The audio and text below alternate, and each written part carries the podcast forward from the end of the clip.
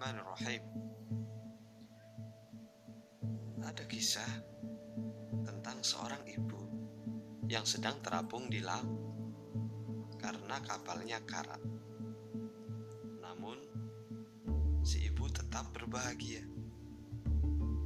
Banyak orang yang keheranan melihat kebahagiaan si ibu. Kemudian ada seorang yang bertanya kepadanya,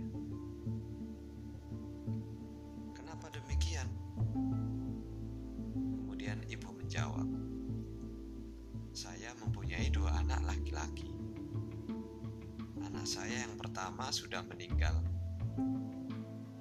Anak saya yang kedua hidup di tanah seberang.